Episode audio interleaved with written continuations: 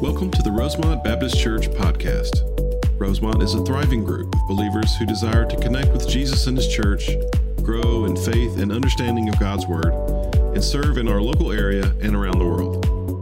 We are located in LaGrange, Georgia at 3794 Hamilton Road and invite you to attend any of our three services on Sunday mornings. Please visit our website at rosemontchurch.org for more information. And now we pray that God speaks to you in a personal way as you listen to this week's message from Pastor Adam Camp. Take your Bibles open to Exodus chapter 6. Exodus chapter 6. If you forgot your Bibles this morning, there's one in the seat right in front of where you're sitting. It's a black hardbound book. Feel free to grab that. If you don't have a Bible, that's our gift to you. You can take it home if you want it. We're on page 49 in there, Exodus chapter 6. We are continuing our sermon series through the book of Exodus verse by verse, chapter by chapter, working through, seeing the glory and the majesty and the power of the Lord. I love working through books. If you've been around uh, for more than a couple years, you'll know that that's my preferred method of preaching. I like to work through books. We've done this uh, several times over the last many years, and this is no exception. But one of the reasons I love preaching through books is it gives us the whole counsel of God. It gives us the whole picture. It's not just a verse or two here or there. It's really the beginning of this account all the way through the end. And, and one of the beautiful things that I love about preaching through, especially Old Testament books, is we're reminded of the goodness of the Lord in this moment. So we're seeing the majesty and power of the Lord in the book of Exodus working out through the people of Israel. But we're also, and again, this is what I love about the Old Testament, we're getting a glimpse of who Jesus is going to be. The Old Testament paints a picture for us, one, one brush stroke at a time of exactly who Jesus is going to be. And so we've seen already several examples in the book of Exodus that look ahead to Christ. Last week was no exception. So I'm going to read verses 6 and 8 of Exodus chapter 6 very quickly.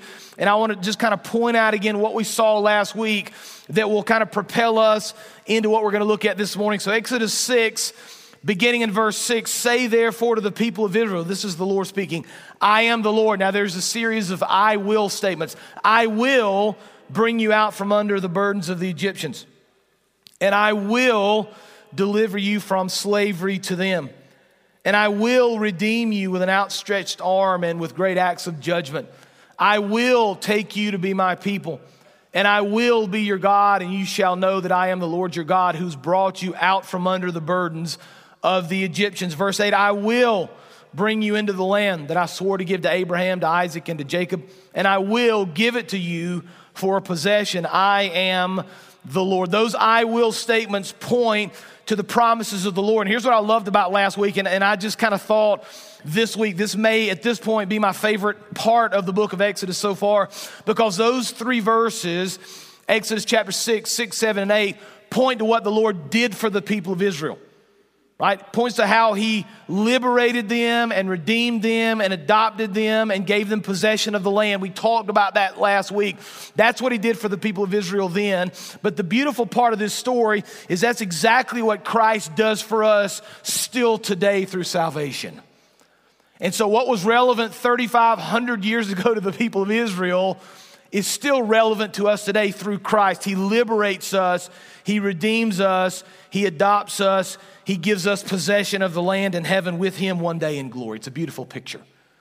It's a reminder that this isn't some random book, these aren't random stories.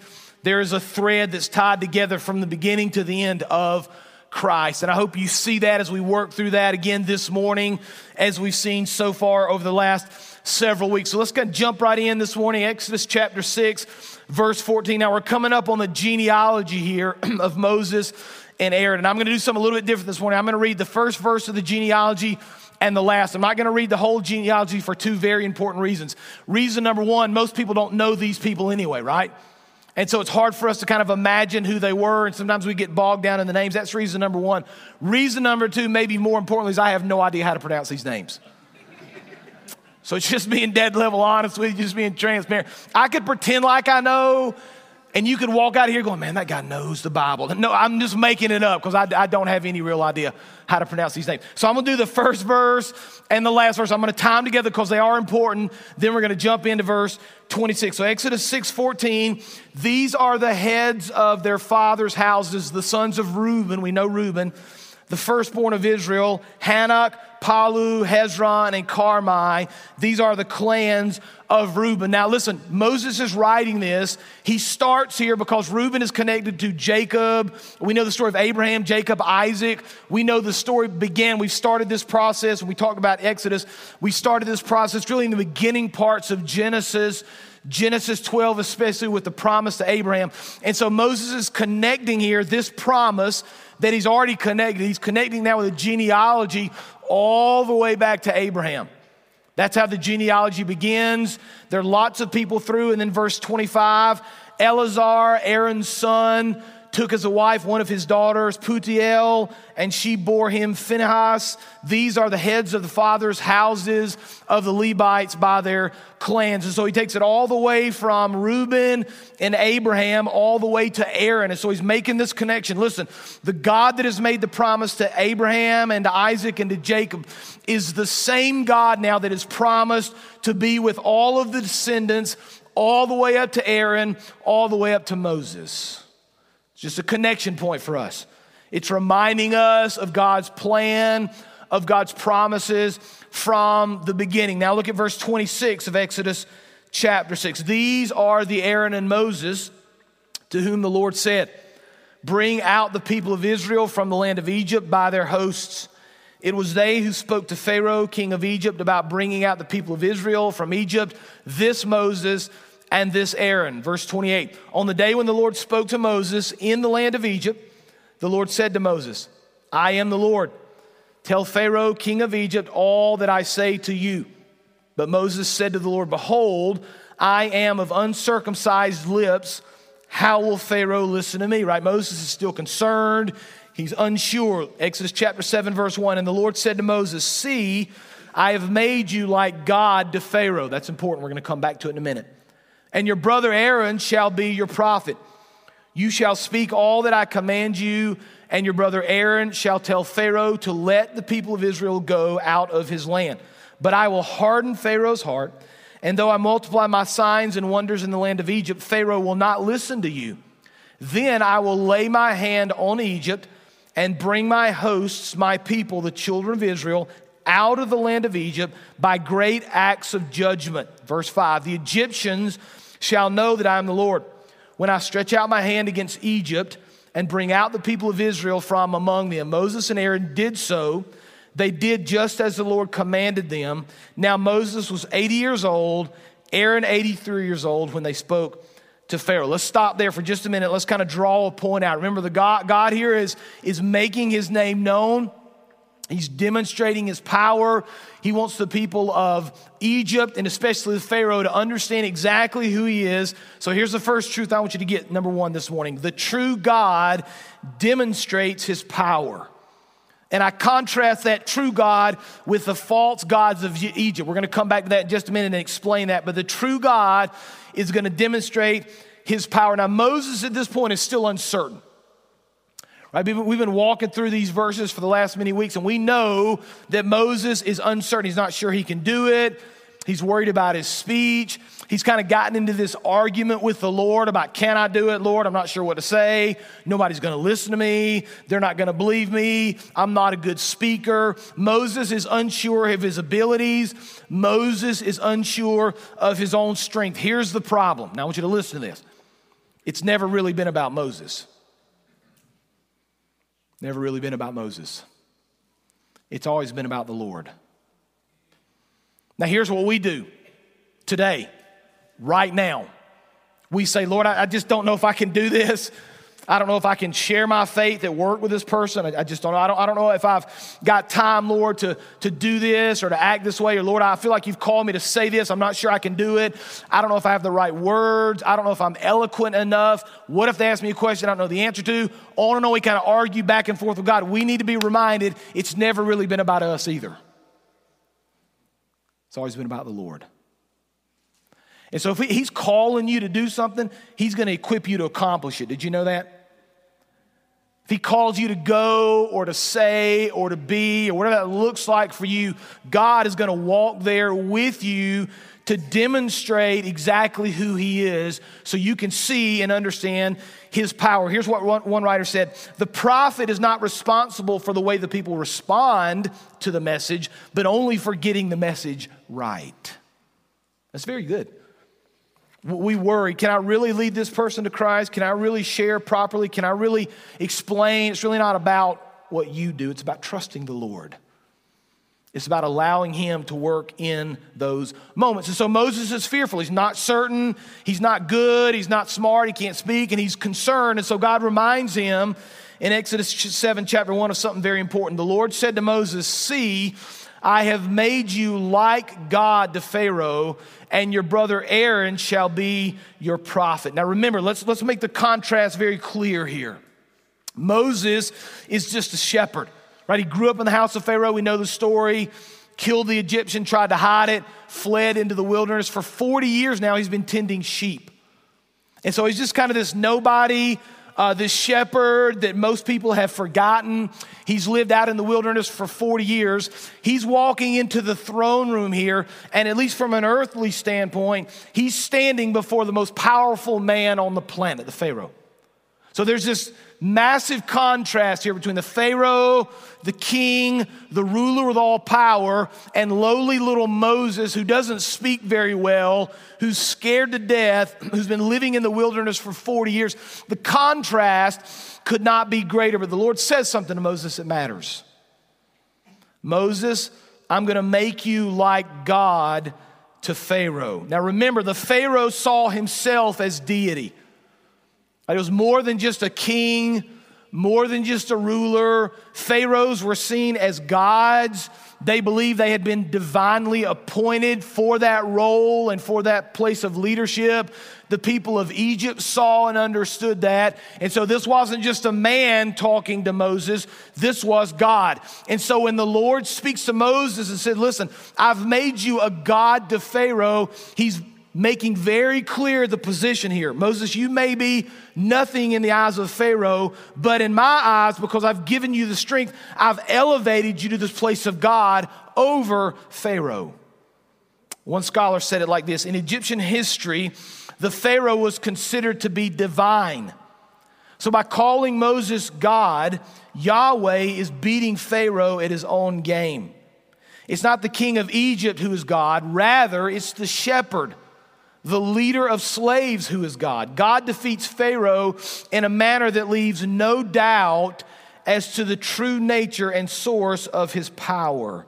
He controls the elements, the bugs, the livestock, the fire from heaven, and the water of the sea, even has authority over life and death. Right now, Moses is going to do what the Lord is going to eventually do through Christ. Moses is going to stand in this place of lordship over Pharaoh. Remember, when Jesus comes, he's going to fulfill this. The things that Moses couldn't completely do, couldn't completely fulfill the mistakes that he made, Jesus is going to come and fulfill those. Jesus is going to come and live the perfect life. Jesus is going to lead his people into the promised land. Jesus is going to be the lamb slain before the foundations of the earth. And so Colossians 1:15 speaking of Christ says he's the image of the invisible God, the firstborn of all creation, right? So Moses is kind of playing this part, standing in leadership over Pharaoh so the Lord can make it very clear to him he has power, right? So point number 1, the true God is going to demonstrate his power. Pharaoh's going to have no doubt when all this is said and done exactly who the Lord is. And he's going to begin to demonstrate it now in verse 8. So let's look at that together. Exodus chapter 7, verse 8. Then the Lord said to Moses and Aaron, When Pharaoh says to you, Prove yourselves by working a miracle, then you shall say to Aaron, Take your staff, cast it down before the Pharaoh that it may become a serpent or a snake. So Moses and Aaron went to Pharaoh and did just as the Lord commanded. Aaron cast down his staff before the Pharaoh and his servants, and it became a serpent. Then Pharaoh summoned the wise men and the sorcerers and the magicians of Egypt also did the same thing by their secret arts. Verse 12 For each man cast down his staff, and they, becomes, they became serpents, but, this is important, Aaron's staff swallowed up their staffs. Still, Pharaoh's heart was hardened, and he would not listen to them as the Lord had said, right? So the Lord is beginning to demonstrate his power. He's beginning to demonstrate his majesty. He's placed Moses as a God over Pharaoh to demonstrate divinity there. Here's the second thing I want you to see. Number two, the snake is swallowed. And this is very interesting because for us, this is kind of a strange twist of events. It may feel like we're watching National Geographic or some sort of a documentary of Africa when we think about snakes slithering around and, and eating other snakes, but there's something really important I don't want you to miss here. Now, this is not the first time we've seen this miracle. Remember when God comes to Moses at the burning bush and Moses begins to argue, What am I supposed to do? The Lord says, Listen, take your staff, throw it on the ground. He throws it on the ground, it becomes a snake. The Lord says, Now pick it up by the tail. When he does, it becomes a staff again. So we've seen this miracle take place already. When they get into the throne room, the Lord is going to tell Aaron, listen, throw down your staff. It's going to become a snake. I want you to then reach down and pick it up. It's going to become a staff again. Now, again, a cool story, interesting. I'd like to see it in person. So what, right? Well, let's remember, I showed you a picture a couple of weeks ago. I'm going to show it to you again of Pharaoh. So let's pull that picture of Pharaoh up. Now, if you were here, you probably remember this picture. If you knew, it may be new to you. But the Pharaoh oftentimes was depicted as a serpent right? And so the hood is the cobra hood. At the very top, you might not can see it from there, but there is a, a, cobra that's ready to strike on the head of the serpent. And so we would see oftentimes the serpent or the snake worshiped in ancient Egypt. In fact, one scholar said this serpent worship was particularly strong in the Nile Delta. There, the Egyptians built the temple in honor of the snake goddess Wadjet, who represented by hieroglyphics the side of a cobra. So pull that next picture up. This is a picture found in an ancient Egyptian temple of one of the snake gods. So, what we begin to understand is snakes to these people were important, they were significant, they worshiped them. Pharaoh took on the picture oftentimes as a snake. And so, for the Lord to throw down the staff and it becomes a snake, pick it back up to demonstrate his control over it, would have spoken to the people of Egypt. Pharaoh would have noticed this. Right? It wouldn't have been a strange, fun sort of a trick. It would have been something that would have gotten his attention, and he would have understood that who he's dealing with here really means business. I've had the opportunity over the years, and I, and I talk about this often. I've had the opportunity to go and, and do different mission trips with our church, and we've, praise the Lord, traveled all over the world. And I've gone to South Asia, to India especially, multiple times, as some of you have, and we're planning even now to get back next year. And there's a lot of interesting things over there. It, it's, a, it's a totally different world on so many different levels. I love going what the Lord's doing there is incredible. But one of the interesting things, maybe the most interesting thing I've ever seen there, one of the most interesting, is a snake charmer. Now, you might think this is just kind of from uh, old school or fairy tales or never really happened, but it's true. It has happened and it still does. And so, if you know where to look, you know where to go.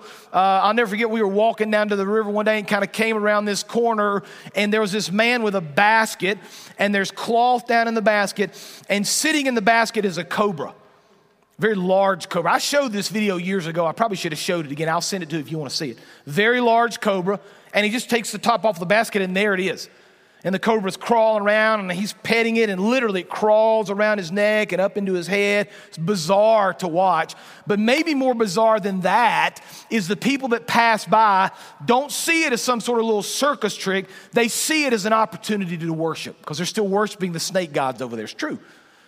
so what you notice is you see them putting money in this basket, reaching down and touching the top of that cobra's head, and then doing some sort of a sign of worship. Right? Still, it's always fascinating to me that in the Garden of Eden, the enemy came as a serpent, right? He's disguised himself oftentimes throughout history, but there are still people that worship the serpent. There's still people that worship the enemy. And so the Lord's demonstrating here this picture, this power of exactly who He is, of exactly what He can do. Pull up verse 12, though, because something interesting is going to happen here, right? So, so Moses goes into the room with Pharaoh. They take the staff, they throw it down, it becomes a snake. And the Pharaoh says, Listen, man, that's pretty cool, but uh, hey, magicians, sorcerers, other wise men, I need you to come over here and I need you to see if you can do the same trick. And so the Bible says these sorcerers, these magicians, they come into the room. And the Bible says in verse 12, each one cast down his staff and they became serpents. So Pharaoh says, Listen, Moses, appreciate you, buddy, but look at what I can do as well, right? What you can do, I can do better. Now, scholars disagree. Was this some sort of a magic trick? Uh, was it really the devil at work? That's kind of where I tend to believe the enemy was at work here, the devil was at work here. So they throw down their staffs, not to be outdone, those become snakes as well. Now, if you just stop there, you'd be like, man, I don't know, Moses. I mean, you gotta come up a little bit more. Buddy, you got to show us a little bit more. If you do the same thing that Pharaoh did, it's not nearly as cool. But then we read the second part of that verse. Each man cast down his staff, they became serpents. But watch, Aaron's staff swallowed up their staffs. Kind of weird, right?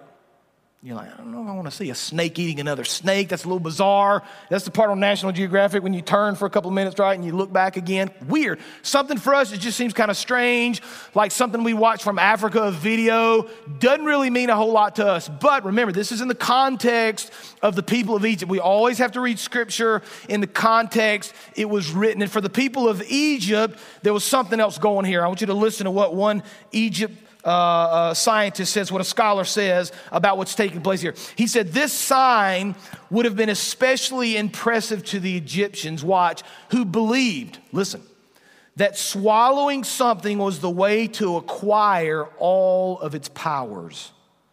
By gobbling up their magic wands, Aaron's staff was not simply destroying their power and authority, but claiming that all their power and authority belonged to God. Right, we miss it.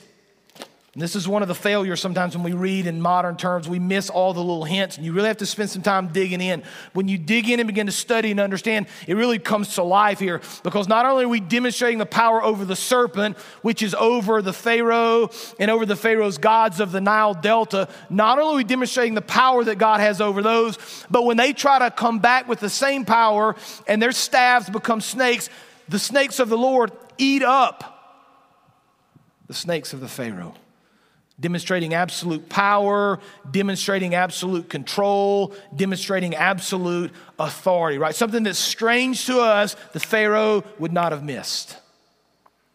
And so God's demonstrating his power, right? He's showing his glory one step at a time, one moment at a time, one act at a time. So Pharaoh's beginning to get the picture, right? He's beginning to see it, but his heart is still hardened, right? Look at verse 14. Then the Lord said to Moses, Pharaoh's heart is hardened. Right? He refuses to let the people go. A theme we're going to see really throughout the plagues over the next few chapters. Verse 15 Go to Pharaoh in the morning as he's out to the waters. He's going out to the water. Stand on the bank of the Nile to meet him, and take in your hand the staff that turned into a serpent. And you shall say to him, The Lord, the God of the Hebrews, sent me to you, saying, let my people go, that they may serve me in the wilderness. But so far you've not obeyed. Thus says the Lord, By this you shall know that I am the Lord.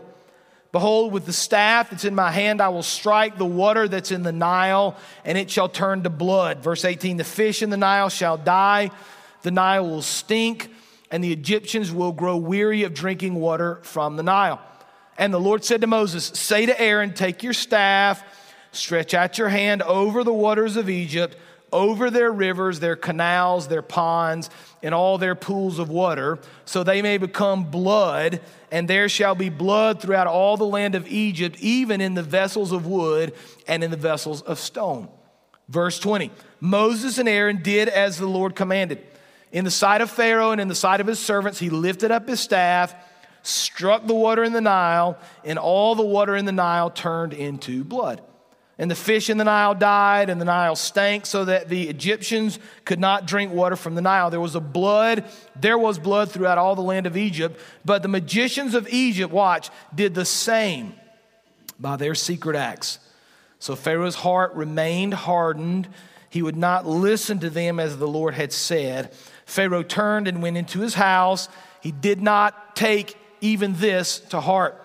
And all the Egyptians dug along the Nile for water to drink for they could not drink the water of the Nile. Seven full days passed after the Lord had struck the Nile. Here's truth number three the first plague, water now is turned into blood. It's the first of 10. God has already said, Listen, I'm going to demonstrate my power with a strong arm and an outstretched hand. I'm going to let the people of Egypt understand who they're dealing with. And so he's been kind of ramping up to this right? The burning bush, we see his power and his majesty. The first time you throw down the staff and it becomes a snake, pick up the stake, it becomes a staff, right? We've seen his majesty. He goes into the throne room and he does the same thing. Then the snake of Moses and Aaron, the Lord snake, eats the Pharaoh snake, right? The Pharaoh still will not listen. And so the Lord says, Listen, we're going to take it another step. We're going to demonstrate our power to the Egyptians, to the Pharaoh, by turning the Nile River into blood. Now let's back up a step because I want you to understand what's going on here. This is important, right? The Lord says to Moses and Aaron, listen, I want you to go out in the morning, go down to the river, meet Pharaoh as he comes to the water. You say, why, why would Pharaoh be going to the river early in the morning, right? Our concept of going to a river is to fish or to kayak, right? That's kind of what we do, or to swim. It's recreational for us, not so in the history of Egypt. When people went down to the river in these times, they did two things. The first thing was to bathe. They didn't have indoor showers. Obviously, what we do, they went down to the river and they would bathe. The second thing they would do is worship. Now, I want to show you uh, another picture. It's a picture of some people that are down in the river. So, if we can show that picture, it's a picture that's taken uh, in South Asia. Some of you may have seen this before, but the place we go to is located near a very uh, holy river, very important river. And these people do two things every morning, bright and early. And if you've ever gone, you've seen this. If you want to go with me, I'd love to take you and I'll get you down there early in the morning for you to see it. Two things they do. The first is bathe. They go down and literally they'll have a bar of soap and they'll just lather up right there in the river. They wash. It's one of the most polluted rivers in the world, by the way. The Ganges River, one of the most polluted rivers in the world. Raw sewage literally pours in about a half a mile upstream. It's true. Bathe in the river. The second thing they do is worship. So every morning they go down. Now, this is a different religion. We're talking about Egypt. We're talking about something different, but the ideas are the same. It's still happening today. These people come down to the river every morning. They offer some sort of a gift, they offer some sort of a sacrifice. They light a candle. The lady in the yellow in the back's got a candle, it looks like. They'll, they'll take these little um, um, uh, candle holders with flowers and a candle. They'll light the candle, they'll set it adrift out in the river. And so there are hundreds of these candles just kind of floating out of there. It's this act of worship, right? It's the same thing that Pharaoh was doing. Pharaoh is going down to the river to bathe, to worship the gods of the Nile. The Lord's going to say, Listen, I want you to walk down Moses and Aaron, go out to the river right where Pharaoh is bathing, right where Pharaoh is worshiping, and you hit him where it hurts the Nile River. If you were here a couple of weeks ago, you may remember the Nile River is really the lifeblood of Egypt. It gave people their transportation. It gave them food with fish. It gave them an irrigation system to water their crops. It gave them everything. so when the Lord turns the water into blood, He's striking at the very heart of exactly who these people are, the very God of the river that watched Pharaoh at that moment was worshiping. Now I want you to pull up the picture. I've got a kind of a slide here of all the different plagues that we're going to see over the next several weeks, and I'm not going to go through them now. Blood, frogs, gnats, flies, livestock, bulls, hail, locust, darkness, firstborn, right? The Lord's going to kind of ratchet this up right? They're going to get a little bit worse and a little bit worse. But here's the interesting thing we're going to tie these in as we go over the next few weeks. Every one of these plagues was designed to hit the Pharaoh very hard, but also to defeat one of the Egyptian gods. Right? So there's a God that goes with every one of these plagues. There's a God that the Lord demonstrates every single time he is superior and more powerful than. And so when Pharaoh goes down to the river, Pharaoh goes down to bathe, Pharaoh goes down to, to worship and to demonstrate that he loves this God and is serving the God of the Nile, the Lord says, Listen, you go there to him, you meet him where he is, and you let him know that I'm more powerful by turning the river to blood. And just imagine how difficult this would have been for the people of Egypt. Right? Everything about their life came from this river. Everything about the way they ate, their transportation, the, the, the water that they would drink, everything comes from this river. So when this river is turned to blood for a period of time, it changes everything about how the Egyptians live, about how they think, about how they act, because everything they did was tied into this river and the gods of this river that they worship. Now let's fast forward 3,500 years to today. Right, we, we hear these stories and we see these plagues, and you say, Adam, do you believe these plagues happened 100%? Absolutely. But we see these gods that they worship, and again, we'll talk through these over the next several weeks. We'll look at these in more detail the snake gods, gods of the river, and we think things like there's a frog god. We're going to look at that next week. We think, how could these people, how could these people worship these silly false idols like this? How could they worship the God of the Nile? How could they worship a frog god? How could they worship a snake god? That's silly. How could they pour everything about who they were into these gods? And how could, watch, how could they trust these gods with their lives? Why would they give things to these gods and sacrifice for these gods and, and literally live their lives oftentimes for these gods? It's a silly thing to do, but let me read to you how one writer explains it. Now, prepare yourself. I'm about to step all over your toes. You ready? The average American is not very different from an ancient Egyptian. We still worship the same gods, only the names have changed. What we count on, what we work for, what we play at, what we dream about, these are the gods that we worship. And what matters most to most of us is personal prosperity. We depend on our economy every bit as much as the Egyptians depended on theirs. They worship the Nile, we follow the NASDAQ. Just as two different names for the same God. Rather than trusting in God alone, we depend on economic growth, rapid transportation, and pre packaged foods. Wow. Those Egyptians are so silly. How could they trust and believe in false gods? Well, we do the same thing, don't we? the God of you fill in the blank money, prosperity, possessions, fame, glory, whatever it might be, sports. We bow at the altars of those gods. Now, here's the question for you today What false gods in your life does the Lord need to remove with a strong hand? Because you're like me, you're like, whoa, whoa, whoa, back it up now. Whoa. I got this, Lord. Let me handle this, okay? Give me a couple more days. Give me another week. Give me another month, right? And the Lord is patient. Scripture shows that out. But you need to understand there will come a time. There will come a time when his patience has ended. And just as he demonstrated his power and his glory to the people of Egypt when they were sinful, he will demonstrate his power and his glory to us, to you, to me, if we're sinful as well.